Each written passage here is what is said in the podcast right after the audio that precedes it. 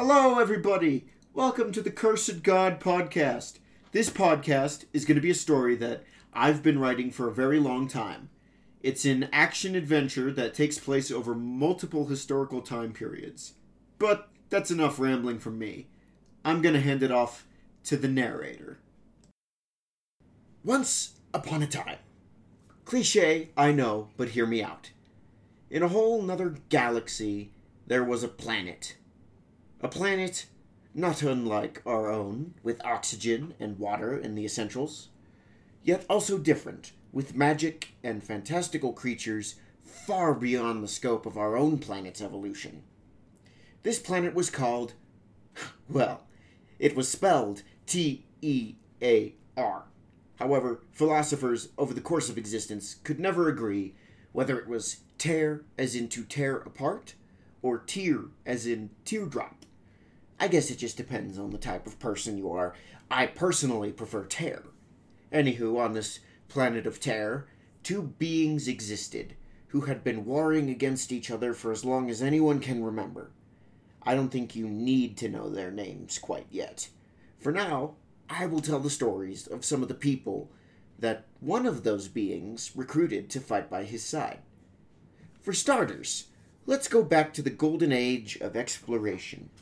Great wooden ships sailed the ocean, and cutlass and cannon ruled the waves. One man in particular would rise to a station far greater than any he had ever expected, and this is his story. I was sitting in my cabin aboard my ship. Myself and my crew had been contracted to protect a shipment of goods spices, rum, sugar, and all that. My crew were very tough fellows, and we were contracted for this job because of the amount of pirates that prowled these waters. We were sort of like private security. Anywho, I was in my cabin, enjoying a book, when there was a frantic knock at the door. Enter, I said calmly. A young man stepped through the door. Sir, said the man, our lookout has spotted a ship.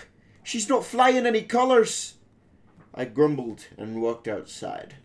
The lookout pointed the direction that this unknown aggressor was in. I could barely see the ship. I certainly couldn't make out any details from this distance.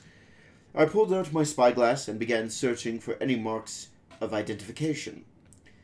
I scanned the ship until I saw the flag.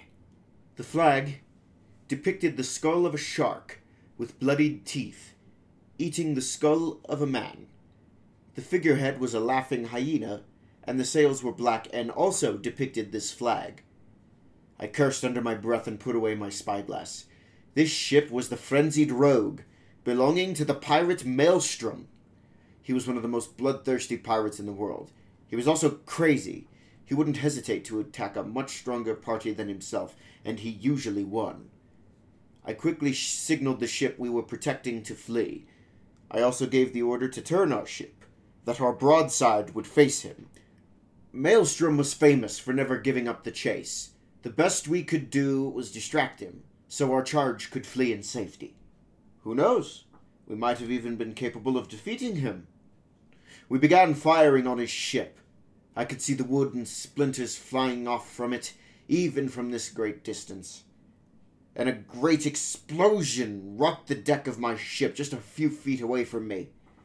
Maelstrom must have had cannons positioned at the front of his ship. He was returning fire. Red soaked onto the deck of my ship as a man fell next to me with a hole in his stomach. The cabin boys began spreading sand all over the deck to soak up blood and prevent slipping. Maelstrom wasn't changing his course. He was headed straight for us. Brace yourselves and prepare to be boarded, I cried. I grabbed onto a railing and held tight for the inevitable. Crash! The hull of Maelstrom's ship came thundering into that of my own. Pirates began throwing grappling hooks and leaping aboard. I pulled out my pistol and cutlass and charged toward battle. It was deafening. The sound of steel on steel and gunfire. Utter chaos was rampaging across the deck of my ship. Two pirates were approaching me. I shot one and he fell before he even got close. The second swung at me. I sidestepped and slashed down his chest.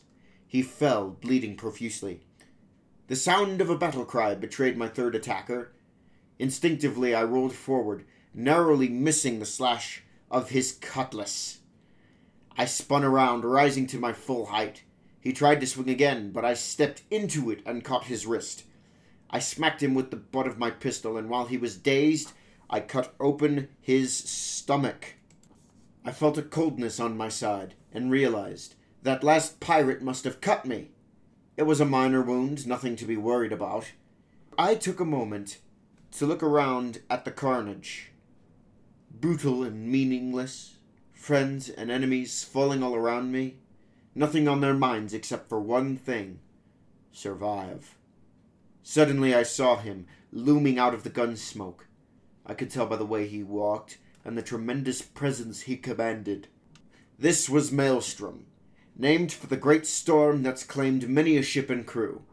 A surprisingly short man of broad build, wearing a heavy maroon coat with a long bushy beard the color of blood. At the same time, he saw me, in my fine garb. He was savvy to the uniforms of the King's Navy and decided that I was the captain. He let out a tremendous roar and came barreling towards me. I barely had time to raise my sword to block his strike, and just like that we were fighting. Dodges and parries, swings and slashes. We were locked in a majestic dance of death where the penalty for a misstep would be our lives. However, the pain in my side grew worse. I began to falter. Maelstrom seized upon this and pulled out a pistol, shooting me in the leg. I dropped my sword and clutched my leg in agony.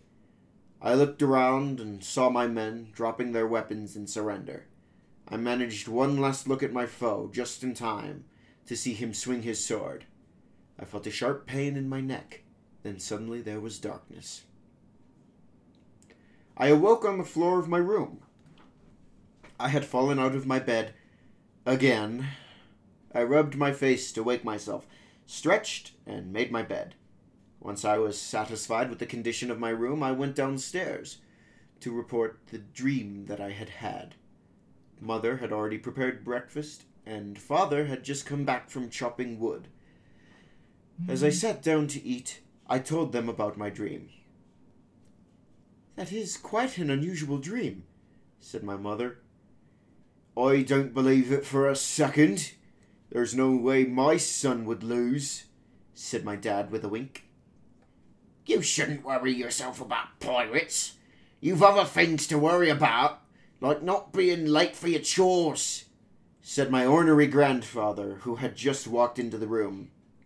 And I had to admit he had a point. I quickly finished my breakfast and ran down the winding path into town. I should mention that I was an unusual child.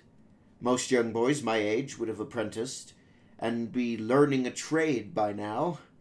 However, my parents had decided they wanted me to learn many trades, that I might be prepared for all instances. We set up an arrangement with the town where on different days of the week I would spend time learning from the different tradesmen and artisans that I might pick up their skills and better prepare myself for any life that I wished to have. I spent my childhood learning woodwork, blacksmithy, cooking, farming, hunting, sailing, and fighting. And today was one of my favorite days of the week. Because today I started with some baking lessons from Sophia and her family. Her children and I always got goodies as a reward for helping her.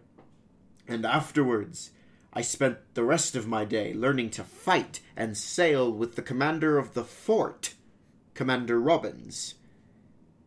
I suppose it's quite appropriate that I was an unusual child because I lived in an unusual town.